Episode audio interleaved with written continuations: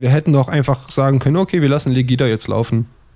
Ja, dann wäre der Trupps aber schnell gelutscht gewesen. Ne? Und wir sind halt auf die Straße gegangen, haben gehofft, dass das irgendwann Ruhe ist.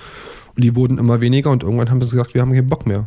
Wir waren immer mehr, wir waren immer penetrant, wir waren immer laut, wir waren immer nervig.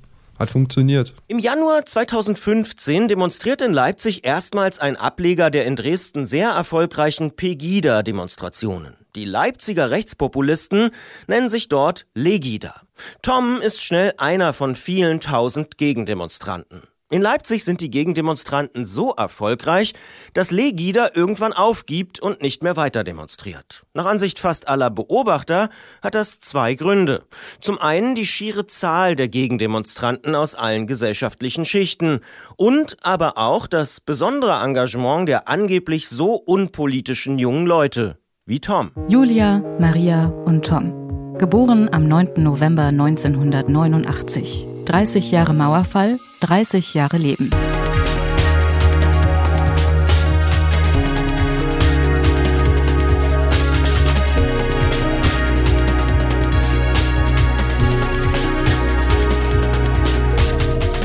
Dieses Mal beschäftigen wir uns in diesem Podcast mit zwei sehr konkreten politischen Themen. Und wie in jeder Folge mit drei Menschen, die am 9. November 1989 geboren worden sind und die damit dieses Jahr 30 werden. Hallo und herzlich willkommen. Ich bin Christian Bollert und ein Thema wird der Rechtspopulismus und die Pegida-Demonstration sein, von dessen Leipziger Ableger Tom ja schon ein wenig erzählt hat. Und das andere hat auch etwas mit Demonstrationen zu tun, wenn auch mit gänzlich anderen, nämlich mit der Fridays for Future Bewegung, die ja dieses Jahr überhaupt erst richtig populär geworden ist. Bleiben wir aber erstmal bei Tom und seinem Kampf gegen die rechtspopulistische Legida-Bewegung. Als der gesamtgesellschaftliche Protest der Stadtbevölkerung erfolgreich ist, ziehen einige Beobachter Parallelen zum friedlichen Protest vor 30 Jahren. Leipzig als sächsische Ausnahme, Leipzig als aktive Bürgergesellschaft. Die Frage muss sich Tom natürlich stellen. Hast du da manchmal selber irgendwie gedacht, ah krass, stimmt, 89 waren die Leute ja auch auf der Straße und jetzt stehe ich hier und verteidige irgendwie die Demokratie vielleicht sogar? Ich, der Witz ist tatsächlich, dass ich eher andersrum gedacht habe, weil viele der Leute, die damals in Leipzig auf die Straße gegangen sind, heute wieder auf die Straße gehen, aber mit dem AfD-Banner. Zumindest gefühlt. Also ist gefühlt von dem, was ich so aus, aus Medien kenne, dass es so eine Gruppe Mensch ist, die gesammelt auf die Straße gegangen sind und heute eine AfD-Banner in der Hand haben. Das soll nicht heißen, dass alle Leute, die damals die friedliche Revolution vorangetrieben haben, heute alle AfD wählen. Das möchte ich damit ganz auf keinen Fall sagen. Aber es ist, war sehr spannend für mich und ich glaube, dass es viele Leute gab, die dachten, wir machen jetzt wieder eine friedliche Revolution, bloß in die andere Richtung. Und davor hatte ich eher Angst. Toms persönlicher Einsatz gegen Legida ist für mich nicht so überraschend. Beschreibt er doch schon vor zwölf Jahren Probleme mit Nazis in der Nähe seines damaligen Heimatortes Belgershain. Was Neonazis betrifft, ist halt in Grimma ziemlich und Naunhof die Richtung. Aber Belgershain, ne, wüsste nicht, dass es hier irgendwelche gibt. Bei den Anti-Legida-Protesten in Leipzig ist Tom kein aktiver Organisator, aber er nutzt einen körperlichen Vorteil, der ihm schon in seiner Jugend bewusst geworden ist. Wer einmal in Leipzig bei einer Demo dabei war, hat mich mindestens schon einmal gehört. Ich stand meistens relativ weit vorne mit und ich habe durch meine Größe und wir haben uns damals, ich war früher Volleyballer, wir haben uns beim Spielen immer gegenseitig selber angefeuert, ja, weil wir hatten halt keinen Fanblock. Und ich habe durch diesen Sport, durch meine Größe, durch diese ganzen Gegebenheiten sehr lautes Organ entwickelt. Und es ist ähm, sehr hilfreich im Block, wenn man dort jemanden stehen hat, der unglaublich laut schreien kann. Das war immer sehr praktisch. Und dann gucke ich halt so über die Menge und dann wird halt angefangen und dann gibt es halt Palermo. Und dann wird halt friedlich, aber bestimmt halt ein bisschen Kontra gegeben. Und das, das war so meine Rolle tatsächlich. Mit, mit, auch mit vielen anderen zusammen, klar, ne? Aber ich sag mal, ich erinnere mich an eine Situation, ich glaube, das war in Halle oder in Chemnitz, wo wir einen Sani brauchten. Und der Sani hat uns nicht gehört. Ne, mein Kumpel hat gerufen, ein paar andere Leute haben gerufen, Sani, Sani. Ich so, einmal tief Luft geholt, Sani! Der, der Sani hatte solche Ohren bekommen. Ja, sehr praktisch, dieses Organ. Durch all die Pegida-Demonstrationen und den Erfolg der AfD hat die 2006 und dann in unseren Gesprächen 2007 noch so positiv gesehene Deutschlandfahne wieder eine negative Assoziation bekommen. Für Julia hat die Fahne die Unschuld von 2006 jedenfalls wieder verloren. Das fand ich nur gut, weil, oder in Ordnung, weil die anderen Flaggen auch alle vertreten waren. Also aus den jeweiligen mh, mm, Ländern, die auch bei der Fußball-WM dabei waren. Das war ja, glaube ich, der Anlass. Ansonsten geht mir es eher auf die Nerven. Ähm, diese Betonung, aus welchem Land man kommt. Ich sehe mich eher als Europäerin. Ich schwenke jetzt hier auch keine Fahnen. Ich habe keine einzige Fahne zu Hause. Ähm, würde auch nicht auf die Idee kommen, da eine Fahne anzubringen. Ich unterscheide da gar nicht so, wer aus welchem Land kommt. Ich finde es erschreckend, wie weit der Rechtspopulismus jetzt äh, verbreitet ist in ganz Europa. Ich hab, das macht mir wirklich Bauchschmerzen, muss ich ganz klar sagen. Das klingt jetzt vielleicht dramatisch, aber ich habe Angst davor. Sie hat für sich auch eine Erklärung für den Erfolg der Rechtspopulisten in Deutschland gefunden. Aus ihrer Perspektive spielt Angst dabei eine entscheidende Rolle. Wenn jemand unzufrieden ist, sucht er gern nach Gründen und die dann am liebsten nicht bei sich selber, sondern dann bei anderen. Und wenn man dann das gruselige Fremde irgendwie irgendwo sieht und in den Medien suggeriert wird, ich meine jetzt nicht die, also es gibt ja spezielle Medien, ich meine jetzt nicht die qualitativ hochwertigen Medien, ähm, dann findet man gut und gerne und einfach äh, Schuldige. Sagen wir jetzt mal Flüchtlinge, der nimmt uns die Arbeit weg oder Einwanderer, die nehmen uns die Arbeit weg, der sitzt jetzt hier und macht den Job, den ich hätte machen können. Das ist ja auch, man muss ja wirklich, wie gesagt, selbst reflektiert sein, um zu sehen, ja, es ist vielleicht jetzt meine Schuld, dass ich keinen, keinen Job finde, habe mich nicht genug bemüht oder nicht genug gelernt. Ähnlich analysiert das auch Maria. Denn auch sie sieht die Angst als Treiber für das Erstarken von AfD und Rechtspopulisten. Angst ist immer nicht so gut. Angst ist immer schlecht. Also Angst ist immer nicht so, sagen wir, nicht so konstruktiv. Ich verstehe Leute, die sagen, sie haben Angst. Das ist eine fremde Kultur, die da kommt. Das sind fremde Leute, die da kommen. Man weiß nicht, wie die drauf sind. In Anführungsstrichen, ich sage das jetzt einfach mal so. Und ich verstehe natürlich auch, wenn äh, Menschen aus äh, sogenannten Krisengebieten, Kriegsgebieten kommen äh, und dann einfach nur mit dem, was sie, sag ich mal, am Leib haben, einfach nur überleben wollen, ja und dann, sag ich mal, so nach jedem Strohhalm greifen, den sie kriegen können. Da äh, denke ich, gehen wir alle konform, dass wir sagen, okay, äh, an der Stelle ist es überhaupt keine Frage, dass wir diese Menschen unterstützen. So. So, weil letztendlich, ich kann es nur immer wieder sagen, wir haben alle, aus meiner Sicht, wir haben einfach alle dieselbe Idee und einfach dieselbe Vorstellung und denselben Wunsch nach glücklich sein und Frieden, Frieden, inneren Frieden, innen und außen. Maria hat ja vor zwölf Jahren schon gesagt, dass sie nie die NPD wählen würde. Das haben wir in der letzten Episode auch nochmal gehört. Während ja einige sagen, mit Rechtspopulisten sollte man gar nicht reden, sondern ihnen ganz klar die Grenzen aufzeigen, ist Maria davon überzeugt, dass mehr Dialog eine gute Idee ist. Ich denke, dass es sehr, sehr stark darum geht, wie gesagt, was, was ich vorhin gesagt habe, dass es darum geht, sich zu öffnen und aufeinander zuzugehen. Ich glaube, das ist wirklich so der, der zentrale Punkt. Und vielleicht können wir dann auch irgendwann dieses Parteiensystem aufgeben, weil das schafft ja auch wieder nur Trennung. Und ich sag mal, solche, solche, äh, ähm, solche Gedanken wie irgendwie, dass die Ausländer nicht willkommen sind oder irgendwie das ist, das ist letztendlich auch, das ist alles dieses Ego, also aus meiner Sicht, ich kann ja nur von mir selber sprechen, das ist alles dieses Ego-Gehabe und dieses, ich suche im Außen irgendwie einen Grund, damit ich mich im Innen nicht ändern muss. Und so eine Partei hat ja auch ein Innen, also das ist ja, ist ja wie, wie innen so außen, also im Kleinen so im Großen. Und ähm, also meine Vision ist einfach, dass wir vielleicht ist es auch ein bisschen zu naiv. Also ich will nicht meine eigenen, meine eigenen Sätze hier irgendwie aushebeln, aber dass wir einfach mehr aufeinander zugehen. So und einfach dieses, diese, diese Verbundenheit wieder haben. Tom würde die AfD am liebsten verbieten lassen. Der Gedanke von Maria, die Parteien abzuschaffen, ist eine Idee, die in einer ähnlichen Form auch Tom hat. Zumindest wenn es darum geht, sich mit der AfD auseinanderzusetzen. Es müsste ein, ein Zusammenrücken stattfinden von Altparteien, von ganz links bis ganz konservativ, ausgeschlossen halt eben diese blau-braunen Affen.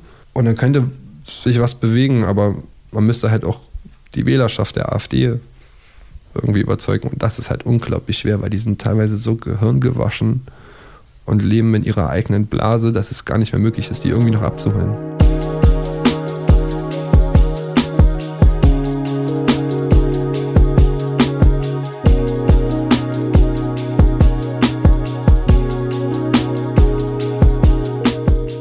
Soziologen Steffen Mau von der Humboldt-Universität Berlin, der mit seinem Buch Lüttenklein nach Erklärungen für die Frustration und Motive für den Rechtspopulismus sucht, liegt der Nährboden dafür bereits in der DDR-Gesellschaft. Denn aus seiner Sicht sind die Ablehnung von Eliten und der Wunsch nach Homogenität schon in der Lebensweise vieler DDR-Bürger verankert. Ja, in der DDR gab es ja keine ja so ausdifferenzierte und pluralisierte äh, Sozialstruktur mit unterschiedlichen Milieus, auch äh, ja mit bürgerlichen äh, Gruppen, auch nicht mit einer breiten äh, Mittelschicht, sondern sehr einfache Lebensweisen. Das war zum Teil bedingt natürlich durch die Einkommensstruktur und auch durch die Konsummöglichkeiten, äh, die natürlich wenig äh, Chancen dafür geboten haben, dass sich ja irgendwie äh, verfeinerte oder äh, auf, äh, ja, auf Luxus oder gehobenes äh, Leben ausgerichtete äh, Existenzweisen ausprägen äh, konnten. Die DDR hat ja selber sozusagen sehr stark auf Vereinheitlichung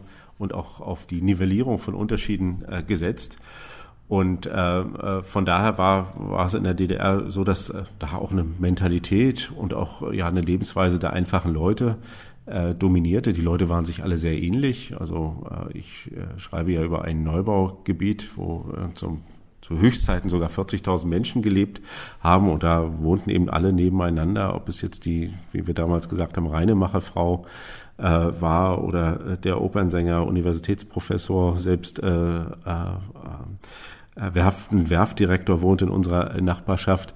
Und das heißt eigentlich, äh, über diese unterschiedlichen beruflichen Milieus hinaus prägte sich eine doch sehr einheitliche, einfache Lebensweise aus. Mao beschreibt die DDR als Gesellschaft der kleinen Leute und der einfachen Mentalitäten.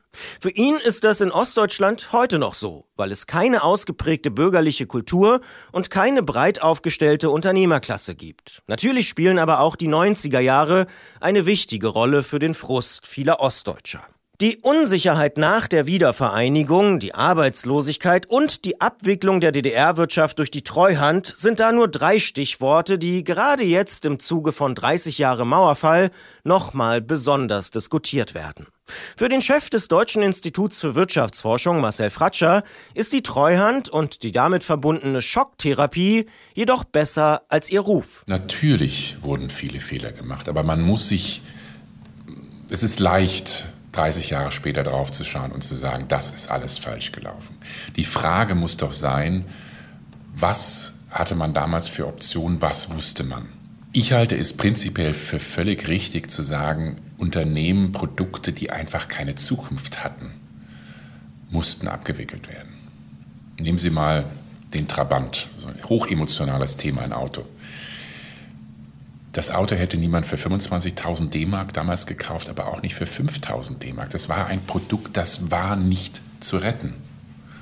Und dann müssten Sie einfach konsequent sagen, so, das war's, wir brauchen Alternativen. Und dann ist die Frage, wie gestalten Sie diesen Prozess? Versuchen Sie das nach Art Schocktherapie, schnell, kurz und dann was Neues?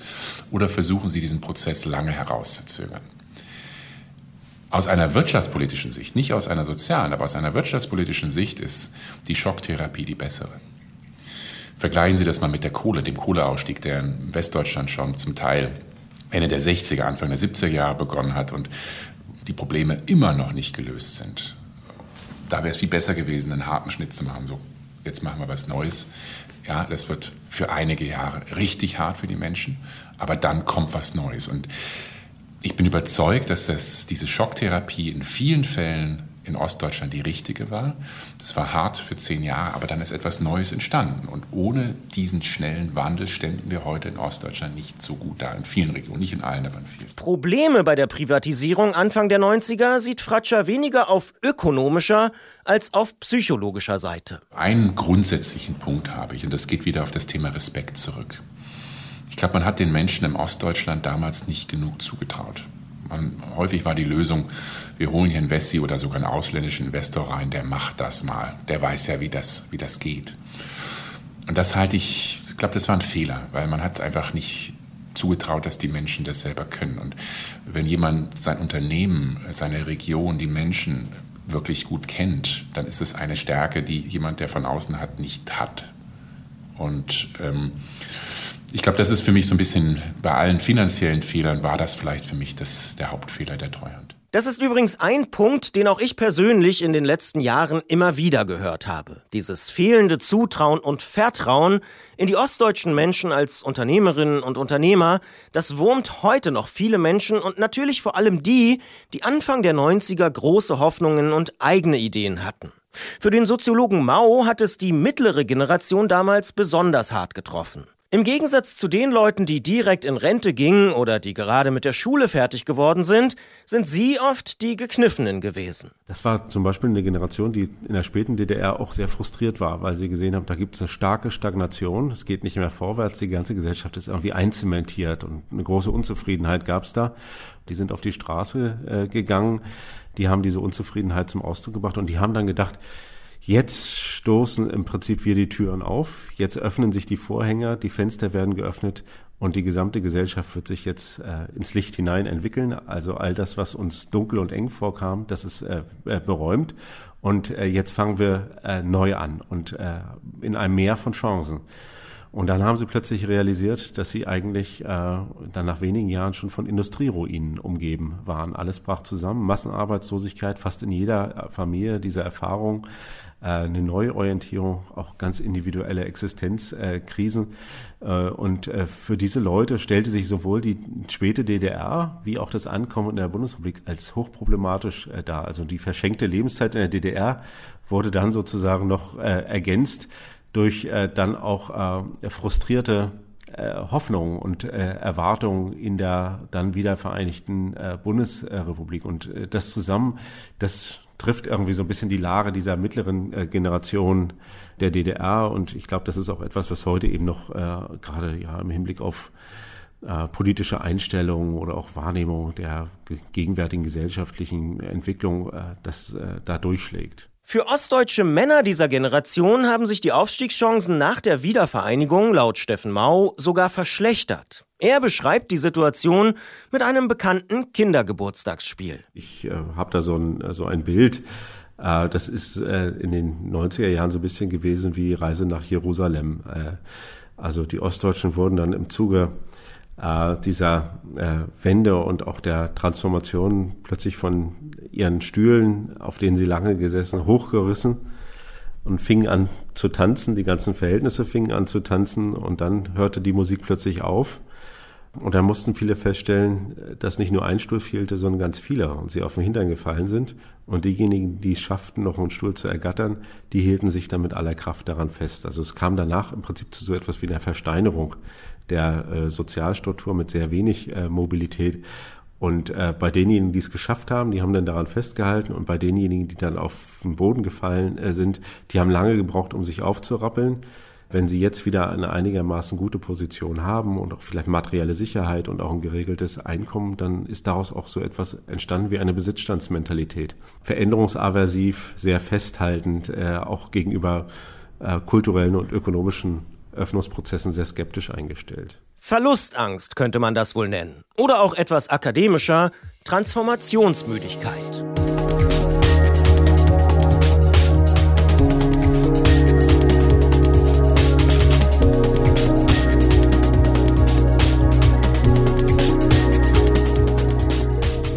Julia, Maria und Tom machen sich alle drei ihre eigenen Gedanken zum Thema Rechtspopulismus und Politikverdrossenheit.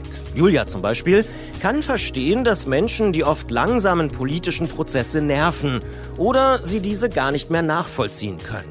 Ja, das kann ich schon verstehen. Also Ich hatte auch einen, einen sehr guten Politiklehrer, der war oder ist weiterhin sehr engagiert, politisch engagiert, hat uns auch auf Demos mitgenommen. Da würde ich sagen, da hatte ich dann schon Glück, dass wir so einen, so einen tollen Lehrer hatten. Du kannst ja jedes Thema total lang langweilig rüberbringen oder super interessant. Und die Kunst ist es, es interessant rüberzubringen, dass junge Leute irgendwie beeinflusst werden, jetzt im Positiven, und sich denken, ja, das ist eine gute Sache, hierfür stehe ich ein, nicht bloß äh, passiv irgendwelche Entscheidungen hinnehmen, sondern auch mal auf die Straße gehen. Und solche Lehrer hat nicht jeder. Auch nicht jeder hat super, eine super Schulausbildung oder wird für, für das Thema Politik sensibilisiert. Deswegen kann ich es verstehen, dass da. Man kann nicht immer von sich selbst ausgehen. Aus Toms Perspektive ist es allerdings deutlich schlimmer. Er ist in dieser Hinsicht sehr pessimistisch und hat nur wenig Hoffnung. Ich versuche das mal ironisch zu beantworten. Deutschland muss sterben, damit wir leben können. Es war der Text einer Punkband, ich habe leider den Namen der Punkband ver vergessen. Ähm, Systeme muss dieses Land regieren. Wo Leben und keinen interessieren. Wo alle Menschen ihr Echt verlieren. Da kann eigentlich nur noch eins passieren. Deutschland muss sterben, damit wir leben können. Deutschland muss sterben, damit wir leben können. aber Deutschland, wie es, wie es gerade ist, also die, wo ich nicht diesen Staat meine, ich meine die Gesellschaft, die einfach zum, zum Scheitern gerade verurteilt ist. Die Leute haben sich gespalten. Ähm, man redet, man hört sich nicht mehr zu. Also ich bin auch nicht mehr bereit, irgendwelchen AfD äh, Opfern, sei es, sei es irgendwelche Funktionäre, sei es irgendwelche Spender, sei es irgendwelche Wähler, ich möchte mit denen nicht mehr reden. Ja. Ich weiß tatsächlich nicht, wie man das Ganze wieder. Also das, dieses Boot Deutschland ist gerade unglaublich am Kentern. Ja. Also es ist unten schon alles voll und die oberen Decks, die laufen auch bald voll und die ersten sind schon über Bord gesprungen. Das ist so. Das macht mich sauer. Es macht mich unglaublich sauer, wie eine Gesellschaft innerhalb weniger Jahre durch eine einzige Partei so zerspalten sein kann. Die AfD hat geschafft, was eben damals vor zwölf Jahren wirklich super lief. Ja, es war ein Land, es war alles wir die Mannschaft. Und jetzt haben augenscheinlich gefühlt mehrere Millionen Menschen ihre, ihre Grundkenntnisse in, in Demokratie und Mitmenschlichkeit über einen Haufen geworfen, die fest zusammen verpackt und ins Klo runtergespült und finden es jetzt wieder geil, wenn man Menschen, nur weil sie woanders herkommen, rassistisch beleidigt. Es ist wieder okay, Juden scheiße zu finden und das macht mich unglaublich sauer. Also ich koche innerlich, nur wenn ich daran denke, dass es Menschen gibt, die den Diskurs zerstören. Sie haben ihn nicht kaputt gemacht, sie haben ihn zerstört. Und so kann ein Staat nicht funktionieren, so kann eine Gesellschaft nicht funktionieren. Aber ganz hoffnungslos ist auch Tom nicht. Er hat sich zum Beispiel an einem Projekt beteiligt, was Herzkampf heißt. Das ist ein Projekt des Leipziger Fotografen Martin Neuhof über Menschen, die sich gegen Rassismus, Homophobie und für eine gerechtere Welt einsetzen. Das startete in Leipzig und verbreitet sich jetzt tatsächlich über ganz Deutschland. Und, ähm, und das ist total schön, weil von Leipzig so eine Gutmenschenenergie ausgeht. Und das finde ich total geil. Was steckt dann hinter Herzkampf? Herzkampf ist so, dass der Martin Neuhof, der das initiiert hat, der ist Fotograf und der porträtiert Leute, die sich irgendwie stark machen. Sei es Politiker, sei es Leute, die in Initiativen arbeiten, in Kirchen oder auch Privatleute. Einfach die einfach sagen, ich gehe auf die Straße. Ja, das sind unterschiedlichste Menschen. Da ist ein, ein Streetworker ist dabei, da sind Künstler dabei.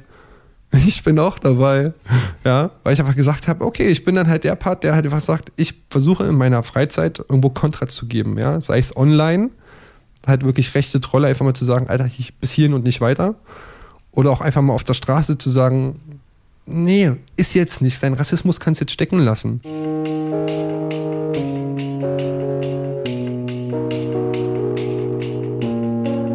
Seit diesem Jahr gibt es mit den Fridays for Future Demonstrationen und der dazugehörigen Bewegung um Frauen wie Greta Thunberg oder in Deutschland Luisa Neubauer noch eine weitere gesellschaftliche Strömung, die allerdings aus einem ganz anderen Milieu kommt, die in vielen Punkten sogar als Antithese zum Rechtspopulismus gesehen wird und die von vielen Anhängern der Rechtspopulisten als Gegenentwurf gesehen wird. Marias Gedanken zu Fridays for Future. Es ist einfach nur aus meiner Sicht die andere Seite der Medaille. Also die Menschen fallen auf der anderen Seite vom Pferd. Auf der einen Seite, ich verstehe das, ja, Menschen sind unzufrieden, Menschen gehen auf die Straße und sagen, so geht das nicht und wir wollen jetzt hier und äh, so muss das sein. Auch meine Anerkennung an alle Menschen, die sich da hinstellen, auch an eine Greta Thunberg, die sich hinstellt und sagt, äh, irgendwie ähm, ne, ihre Meinung kundtut und so weiter und so fort. Und auch letztendlich ähm, ihr Gesicht dafür hinhält. Aus meiner Sicht ist da äh, auch ganz viel Strategie dahinter, ganz viel äh, Marketing und, und äh, äh, ja, natürlich teile ich äh, die, den Gedanken von, es, es muss etwas, es muss sich etwas bewegen, ja. Und sicherlich ist das Kacke, dass irgendwie die Flugzeuge die Mega-Emissionen haben kann ich dann aber auch wieder sagen, wie sieht es denn aus mit Thema Massentierhaltung? Ja, das, das ist, ich meine, die, die, die, die äh, Viehwirtschaft, die produziert mehr äh, äh, Klimagase als die, die Autoindustrie, als die Flugzeugindustrie und die Schiffe und alles zusammen, ja. Wie gesagt, aus meiner Sicht geht es nicht mit der Brechstange. Aber jetzt sagen ja, um da vielleicht noch einmal darauf zurückzukommen, die Fridays for Future Leute sagen ja genau das. Massentierhaltung stoppen, Braunkohleabbau stoppen, äh, den ganzen Kram. Und die sagen, mh, hm, die Zeit läuft davon, wir müssen jetzt doch mal mit der Brechstange, weil sonst haben wir 2030 ein richtiges Problem. Teilst du die Analyse oder sagst du, nee, ach komm, wir haben noch Zeit und das wird schon, weil insgesamt ist die Entwicklung vielleicht positiv, oder?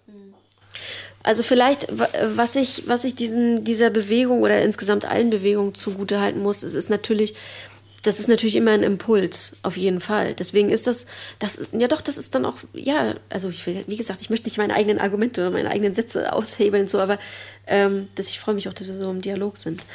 Das, die Impulse sind wichtig, doch, ja, ja, doch, die Impulse sind wichtig. Und wie gesagt, ich teile ich teil das auch und bin aber davon ab, dass ich sage, muss jetzt dem anderen einen runterhauen, so, weil was, was ist dann, wenn, wenn jetzt diese Greta Thunberg sagt äh, oder sich hinstellt und sich als, sag ich mal, ich, ich nenne sie jetzt einfach mal, weil sie diejenige ist, die sind ja noch, ne? sind ja viele, viele Menschen, die sagen, die sich als, als man nennt das Gutmenschen darstellen. Ähm, was sind denn dann die anderen? Sind dann die Arschlöcher?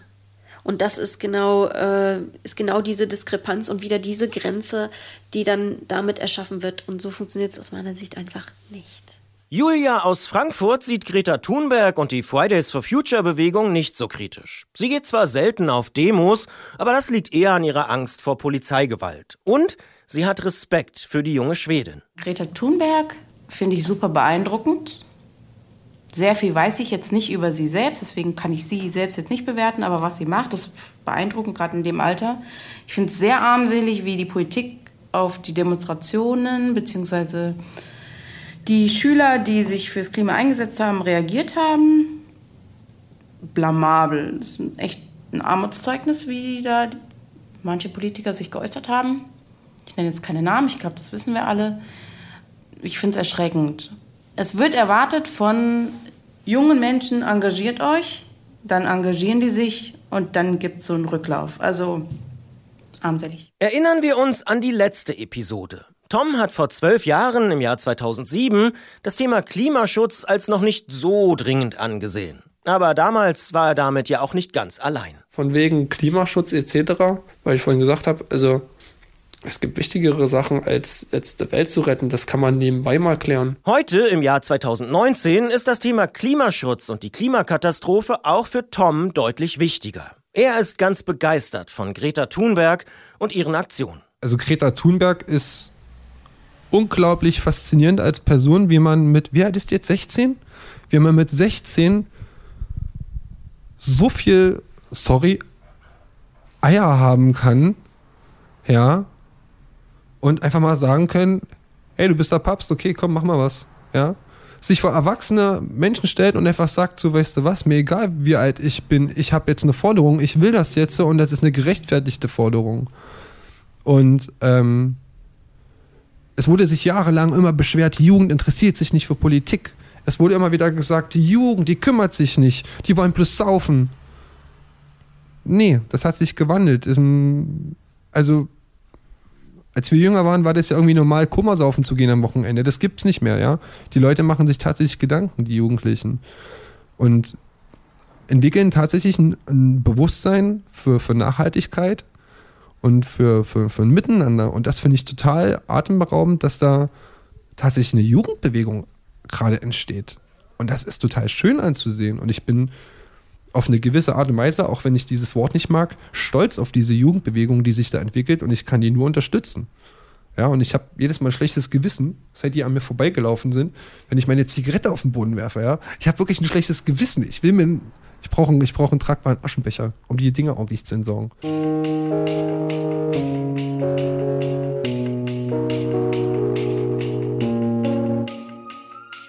Damit endet dann diese dritte Episode des Podcasts über Julia, Maria und Tom, die alle drei am 9. November 1989 geboren worden sind und in diesem Jahr 30 Jahre alt werden. In der vierten Folge schauen wir dann sehr genau auf den 9. November 1989 und auf die an diesem Abend untergehende DDR. Wie groß sind denn die Unterschiede zwischen Ost und West noch? Und was hat sich in dem Verhältnis aus Sicht der drei in den letzten 30 Jahren getan? Mm, ansonsten denke ich bei Ostdeutschland an meinen Onkel und meine Tante, die wohnen nämlich in Rostock und Stralsund war schön, super schön. Da würde ich auch gerne nochmal hin. Was denkst du, wenn du diese drei Buchstaben hörst, DDR? Was ist das für dich? Was Altes. also das ist für mich einfach so, so DDR ist so, hm, ja, DDR, was, was, was, was früher war, was Altes, was Altbackenes, irgendwie was Überholtes. Wir haben noch heute, 30 Jahre nach dem Mauerfall, haben wir immer noch ein Problem mit Ost und West. Ja, also man, die Leute trennen sich immer nach, nach Ost und West. Dass sie das in 30 Jahren noch nicht auf die Reihe bekommen haben, wundert mich ein bisschen. Und wir hören vom Soziologen Steffen Mau, wie er die historische Nacht des 9. November erlebt hat. Also ich war damals äh, äh, Soldat bei der Nationalen Volksarmee in der Werder-Kaserne in Schwerin. Ich hab, äh, war Funker und habe aber auf so einem äh, ja, Schützenpanzerwagen gedient, äh, der eine Funkstation hatte und hatte aber in der Nacht äh, ja Wachdienst. Und da hatten wir so ein kleines Wachradio, das haben wir uns immer zugesteckt. Das war natürlich vollständig illegal. Äh, und dann hörten wir, dass die Mauer gefallen ist.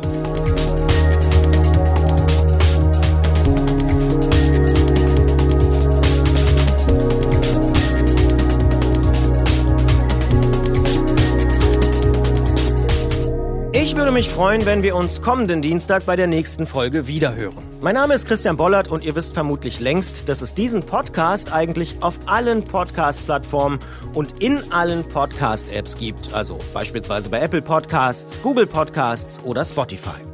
Und noch ein ganz persönlicher Einwurf von mir hier kurz vor Schluss. Zusammen mit vielen Mitstreiterinnen und Mitstreitern habe ich vor gut einer Woche die Initiative Wir sind der Osten gegründet.